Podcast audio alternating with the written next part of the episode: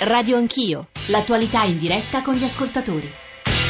Sono le 9.35, come dicevamo all'inizio della trasmissione vorremmo dedicare questa terza parte di Radio Anch'io non tanto forse alla figura di Fidel Castro perché troppo complesso, troppa complessa operazione sarebbe, insomma immagino si dedicheranno eh, libri, anni e anni di studi, convegni, conferenze, è stata quella che Giorgio Ferrari, e tra l'altro tra poco sarà nostro ospite, ha definito la più longeva, controversa e acclamata personalità politica del Novecento insieme a Churchill. Non so se sia un giudizio eccessivo, ma obiettivamente anche dal tenore del dibattito che si è aperto, dalla varietà delle posizioni che vengono espresse in queste ore, si capisce che mm, Fidel Castro insomma, non è stata una figura di passaggio nel secondo Novecento, 49 anni al potere, divisivo se, se mai ce n'è stato uno e devo dire che anche subito il numero di ascoltatori che ci stanno scrivendo per ricordare ciò che ha dato e ciò che ha tolto a Cuba e ai cubani, quanto ha cambiato e modificato eh, l'asse dello stesso dibattito politico e delle categorie politiche, forse c'è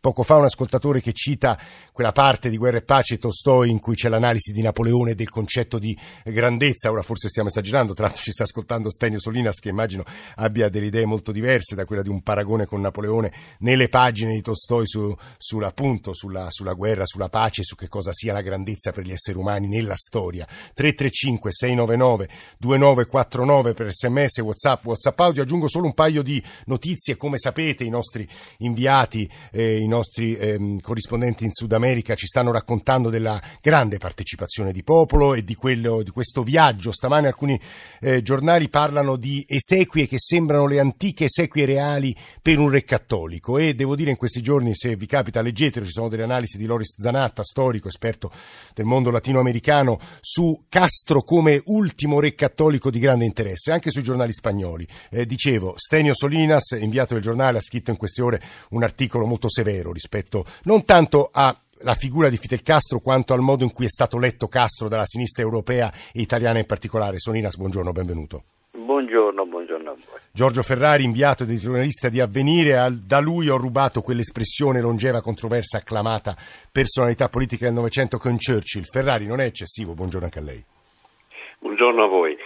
Eh, temo di no, perché l'infatuazione mondiale su Fidel Castro direi che ha pochi ha pochi precedenti e soprattutto non ne vedo altre. Magari Churchill non ha avuto lo stesso consenso mediatico che ha avuto lui, ma in questo direi che è stato un maestro di manipolazione dei mass media, ma penso che fossero già conniventi di suo, non c'è stato gran bisogno. Che vuol dire conniventi mass media con nel, sento, voglio, nel senso che c'è qualche cosa, c'è qualche magia, c'è qualche carisma che promana da alcuni soggetti, da alcuni personaggi. Per cui È il Napoleone di guerra e pace. Sì, in qualche modo perché no? A suo modo, un po' corrusco come Napoleone, ma potrebbe, perché no? Il carisma nella storia, questo degli uomini politici nella storia, questo è un tema gigantesco. Devo dire che gli ascoltatori, e giro questa osservazione subito a Stenio Solinas, insistono soprattutto su due aspetti. Ha dato dignità ad un popolo, ricordatevi che cos'era la Cuba di Batista, che cos'era, era un bordello degli americani, che cosa è stato Castro. Capisco il giudizio sia impossibile riassumere in pochi minuti. Stenio Solinas.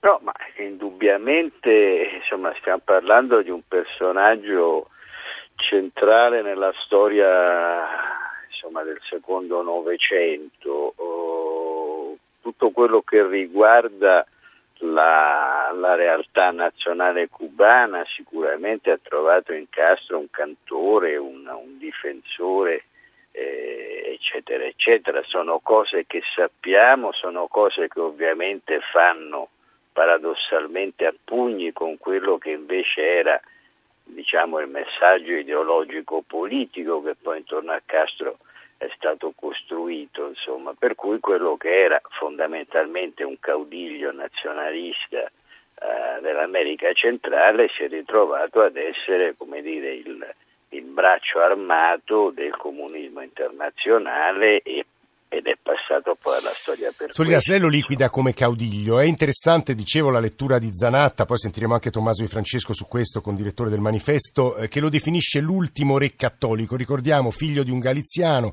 avvocato a scuola dai gesuiti e c'è una specie di sovrapposizione, dice Zanatta, il 90% del cattolicesimo sovrapponibile a un socialismo, diciamo, di fondo anti-illuminista, la sua Gerusalemme, cioè l'uso proprio di categorie religiose non politiche o ideologiche politiche marxiste-leniniste. Solina, se è possibile una lettura del genere?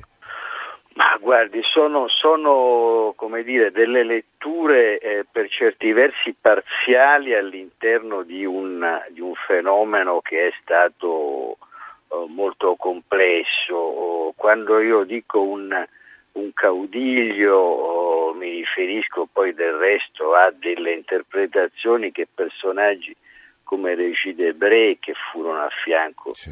di Guevara nell'avventura boliviana e che come dire, andarono, andarono a Cuba uh, avendo alle, alle, loro spalle tutto il, il percorso invece ideologico marxista si ritrovarono a un certo punto a, a verificare un po' sulla loro pelle, insomma non c'è nulla di male essere un caudiglio nazionalista, eh, il discorso si fa complicato quando rispetto a quella realtà poi ne viene fuori un'altra, non c'è nulla di male a difendere la dignità nazionale del suo popolo, ma del proprio popolo, ma se dopo 50 anni tu crei una gerontocrazia, l'età politica media de, del, del, potere cubano a Cuba mi pare sia 75-80 anni, quindi di fatto hai una glaciazione di un sistema ed hai praticamente una decadenza senza fine, insomma, hai quella quel malcontento generale, quell'aver trasformato un popolo di, di, di, fedeli in una realtà in cui non si crede in niente e la vita è soltanto... È questa, sono parole di, di Stenio Solinas, è questa una lettura possibile, devo dire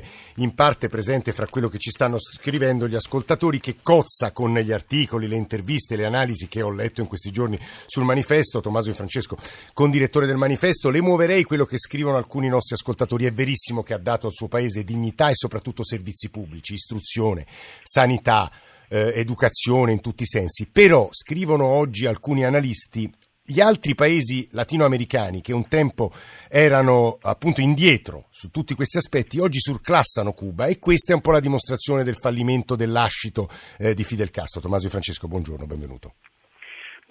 No, è esattamente vero il contrario il ragionamento. Se i paesi dell'America Latina surclassano Cuba è buona cosa, ma lo devono in qualche modo anche all'esperienza cubana.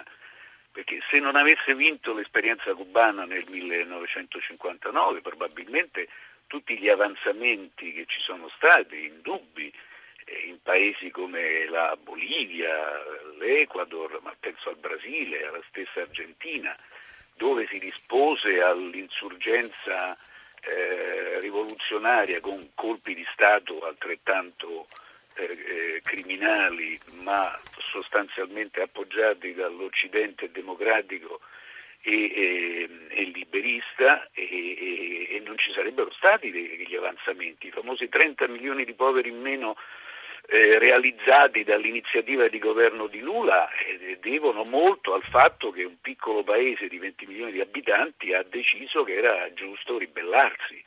E questa è la cosa che torna imperdonabile a Cuba.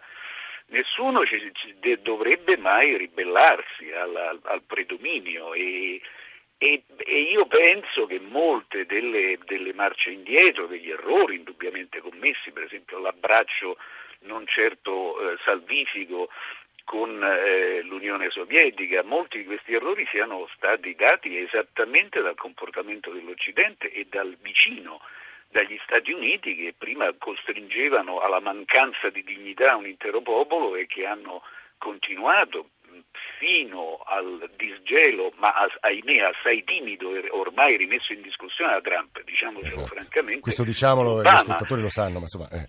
Eh, no, voglio dire che è esattamente il fatto di come si comporta la realtà che tu reagisci, perché se sei assediato l'assedio condiziona eh. purtroppo le realtà interne a quel paese. Ecco Di Francesco, aggiunga le sue... che non si perdona sì. a Cuba essersi ribellata, è questo che non doveva permettersi e, se l'è permesso e non gli viene perdonato. Questa, Questa, è la novità. Aggiungo alle parole di Francesco quanto scrive poco fa un'ascoltatrice: un fatto è certo, gli Stati Uniti e i loro alleati hanno imposto per decenni l'embargo a Cuba, nessun provvedimento del genere è stato mai preso contro alcune feroci dittature fasciste dell'America Latina, eppure fermo restando il carattere non democratico del regime castrista, non si può negare che questo abbia portato progresso al popolo cubano. A questo proposito, e poi torno da Ferrari, Solinas di nuovo da Di Francesco, ieri mi sono fatto una chiacchierata eh, con Robin Guittard di Amnesty eh, International Caraibi, al quale ho posto eh, un paio di domande, la prima delle quali riguardava proprio la figura, il lascito, l'eredità e soprattutto il tema dei diritti umani a, a Cuba.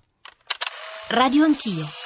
Yes, e, e, lui mi ha risposto eh, insistendo su un, su un, dato, cioè quello che Castro è stata una figura controversa tra le più polarizzanti eh, dell'emisfero occidentale, un leader progressista ma pieno di difetti. Dopo la rivoluzione del 59 fu artefice di enormi miglioramenti nell'accesso dei cubani a diritti umani quali la salute e l'alloggio, così come nel campo dell'alfabetizzazione. Per questo la sua leadership deve essere applaudita, ma nonostante i progressi nelle politiche sociali, i 49 anni di Castro, mi diceva Guittar, sono stati caratterizzati dalla brutale soppressione della libertà eh, di espressione. Tutt'oggi è così, non è possibile esprimere il proprio dissenso, la propria posizione, cioè eh, quelli che sono diritti garantiti in tutte le democrazie eh, liberali, così come per Amnesty è molto difficile accedere a Cuba, è l'unico paese dell'emisfero occidentale dove Amnesty non abbia accesso, l'ultima missione è del 1988, è impossibile dividere quindi gli, eh, e dare un giudizio giudizio positivo o negativo perché è troppo controversa la lettura dei fatti. Eh, gli ho fatto una domanda sui numeri delle persone che sono state incarcerate o hanno subito la repressione. Dice che è molto difficile, si parla di centinaia e centinaia di prigionieri di coscienza, ma non c'è trasparenza. Eh, in carcere solo per aver pacificamente espresso le loro libertà di associazione e di espressione. L'ultimo tema, la repressione è cambiata, dice, dice Ghittaro, un tempo si finiva in carcere anche per 5-10 anni, Oggi è diverso, ci sono delle minacce e dei controlli continui anche più volte durante la settimana che rendono insomma la vita ai dissidenti molto difficile. Questo era, era Robin Guitar, Amnesty International Caraibi che ho sentito ieri. Giorgio Ferrari, Stenio Solinas, Tommaso Di Francesco. Giorgio Ferrari. Sì.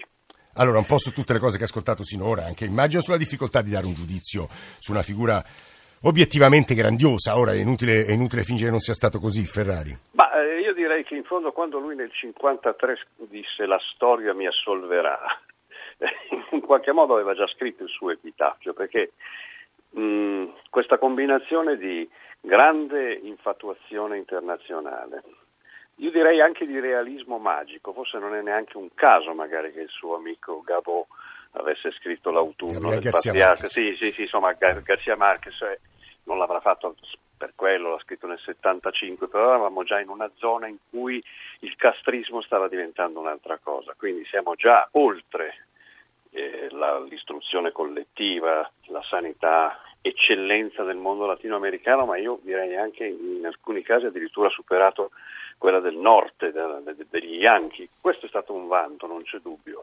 Su Castro noi potremmo interrogarci a lungo e dire eh, che cosa possedeva per infatuare a quel punto eh, da eh, la magnifica coppia, magnifica lo dico con ironia, Sartre, Simone Beauvoir, tutti quelli che sono andati eh, al suo cospetto, Gian Giacomo Feltrinelli, come voleva fargli scrivere le sue memorie, cioè, ci sono un po' tutti inginocchiati. Evidentemente c'è qualcosa che va oltre la caratura politica, il valore del suo messaggio, eh, le imprese che gli si attribuiscono, c'è qualcosa di più, forse il secolo, io direi che lui è perfettamente un uomo del Novecento, esatto. nel senso che te- già nel terzo millennio lui non, è, non, esiste più, è un simulacro triste, a prescindere dalla malattia. Mm. Ferrari... Posso anche trovare sì. una spiegazione del, del grande consenso raccolto nell'isola. Come ha detto Solinas, e ha ragione, quella è una gerontocrazia criogenizzata ma l'isola è fatta di giovani, è gente che è nata con lui. E stiamo vedendo giovani rendergli omaggio in queste ore, centinaia certo. se non migliaia. Sì, migliaia Quando migliaia. io sono stato a Cuba, che si pensava morisse nel 2007, è stato lì un mese in attesa che, che succedesse qualcosa e non è successa poi per quasi dieci anni, e si vedeva che lui era il, il piccolo grande padre di Cuba, cioè nessuno credeva che il comandante potesse sparire, ma stiamo parlando di persone la cui, vita, la cui età media è 24 anni, come in Libia peraltro.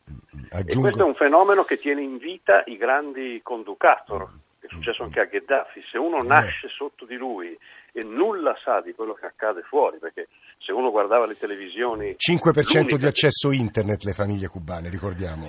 Certo, e se uno guardava per esempio la televisione cubana era uno spettacolo, rubava pezzi alla CNN, alla BBC, a dove gli serviva le tv spagnole, per anche costruire, italiane, per costruire e costruiva un mondo, esattamente. Quindi io non, sono stupito di questo fatto. Ferrari, allora eh, io vorrei domandare a Solinas e a Di Francesco, ovviamente se vogliono aggiungere considerazioni rispetto a quanto hanno ascoltato. Sinora, ma gli ascoltatori leggo un po' di messaggi, vi siete dimenticati che nel 62 Cuba, non abbiamo tempo per farlo, ma insomma si è letto molto e anche ascoltato, autorizzò l'installazione di missili nucleari puntati contro gli Stati Uniti, non si possono prescindere eh, dalle modalità di governo di Fidel, le ristrettezze del suo popolo, dall'embargo dell'invadente vicino americano. E poi il tema della libertà su cui insistono molto e la domanda che pongono Francesca, Gianni, Aldo e adesso Stenio Solinas e Tommaso Di Francesco, il primo del giornale, il secondo del manifesto, sulle cose che hanno ascoltato ma anche sul futuro per rispondere agli ascoltatori. Stenio.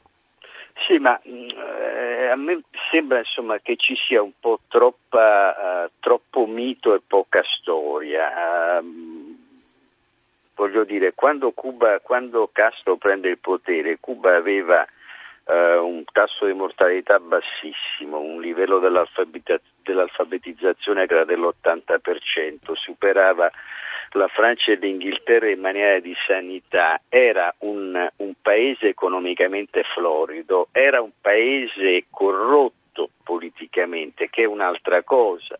Uh, era un protettorato degli Stati Uniti, ricordiamo. Era un protettorato degli Stati Uniti, gli amici, come dire, i compagni di lotta di di Castro, Cabrera Infante, Carlos Franchi, va bene, buttano giù un dittatore, buttano giù un dittatore ma non per metter nessun altro. Quindi un primo elemento è che bene, Castro distrugge l'economia cubana, non migliora l'economia cubana senza i mi pare 5 mila miliardi di dollari l'anno che, che, che l'URSS ha profuso per, eh, per più di vent'anni sulla eh, su Cuba, Cuba non sarebbe esistita, quindi anche tutta quanta la mitologia eh, che riguarda la realtà sociale di Cuba, di Cuba andrebbe completamente rivista, insomma, quando Castro prende il potere ammette di avere ereditato un'economia solida e racconta ci ho fatto una rivoluzione senza esercito contro l'esercito in assenza di una crisi economica. Se il risultato poi è stato quello che è stato, il regime da questo punto di vista è fallimentare. È verissimo quello che dice Ferrari riguardo la gioventù comunista, l'età media e tutto quanto, ma basta andarsi a leggersi, a leggere qualsiasi romanziere o narratore eh, eh, della generazione attuale cubana per cogliere l'elemento completo del, del disincanto, della rassegnazione, va bene, I, eh, i, come si chiamano scrittori tipo eh, Padura, Fuentes, eh, Zoe Valdés, eccetera, eccetera, raccontano un, un popolo dire, che è stremato, ma da che cosa? Stremato da questa attesa, da questa come dire, lenta Solinas. e continua diarrea politica che è la Cuba attuale. Mi permetta di lasciare l'ultima parola a Tommaso Di Francesco e poi se vuole Di Francesco sul futuro e anche Ferrari. Di Francesco. Ah, io sul futuro naturalmente non sono d'accordo eh sì, con le considerazioni di Salinas, però mi pare che non c'è tempo. Eh, il futuro è... No, però, vabbè, anche se vuole una no, replica... voglio dire che non, non, sono d'accordo, perché allora bisognerebbe chiedersi perché è, è durata oltre vent'anni, oltre l'esperienza dell'URSS, l'esperienza cubana. Ridurre Cuba al socialismo reale in salsa tropicale è un errore grossolano era molto bello il discorso di Ferraris di prima sul, sul realismo magico. La figura di, di, Fidel Castro ha incarnato un, un, un, bisogno concretissimo ma surreale rispetto alla cultura eh, latinoamericana, che è quella della ribellione contro l'ingiustizia. E, e, questa storia è diventata la storia dell'America Latina negli anni a, a, venire. Non è che noi non abbiamo, come diceva l'ascoltatrice, mai preso posizione contro i regimi reazionari o i golpe militari sanguinosi. Noi l'Occidente li ha organizzati quei golpe. Così, L'Occidente democratico e liberista li ha organizzati quei golpe contro l'ipotesi di cambiamento di sistema, di, di, di evoluzione e si scherza sulla sanità cubana, ma la sanità cubana, se, se, gli Stati Uniti d'America potessero realizzare la sanità cubana sarebbe una meraviglia.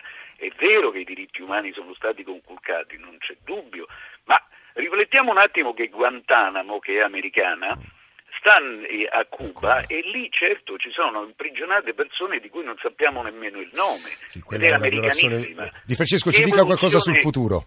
Il futuro è di, di fretta.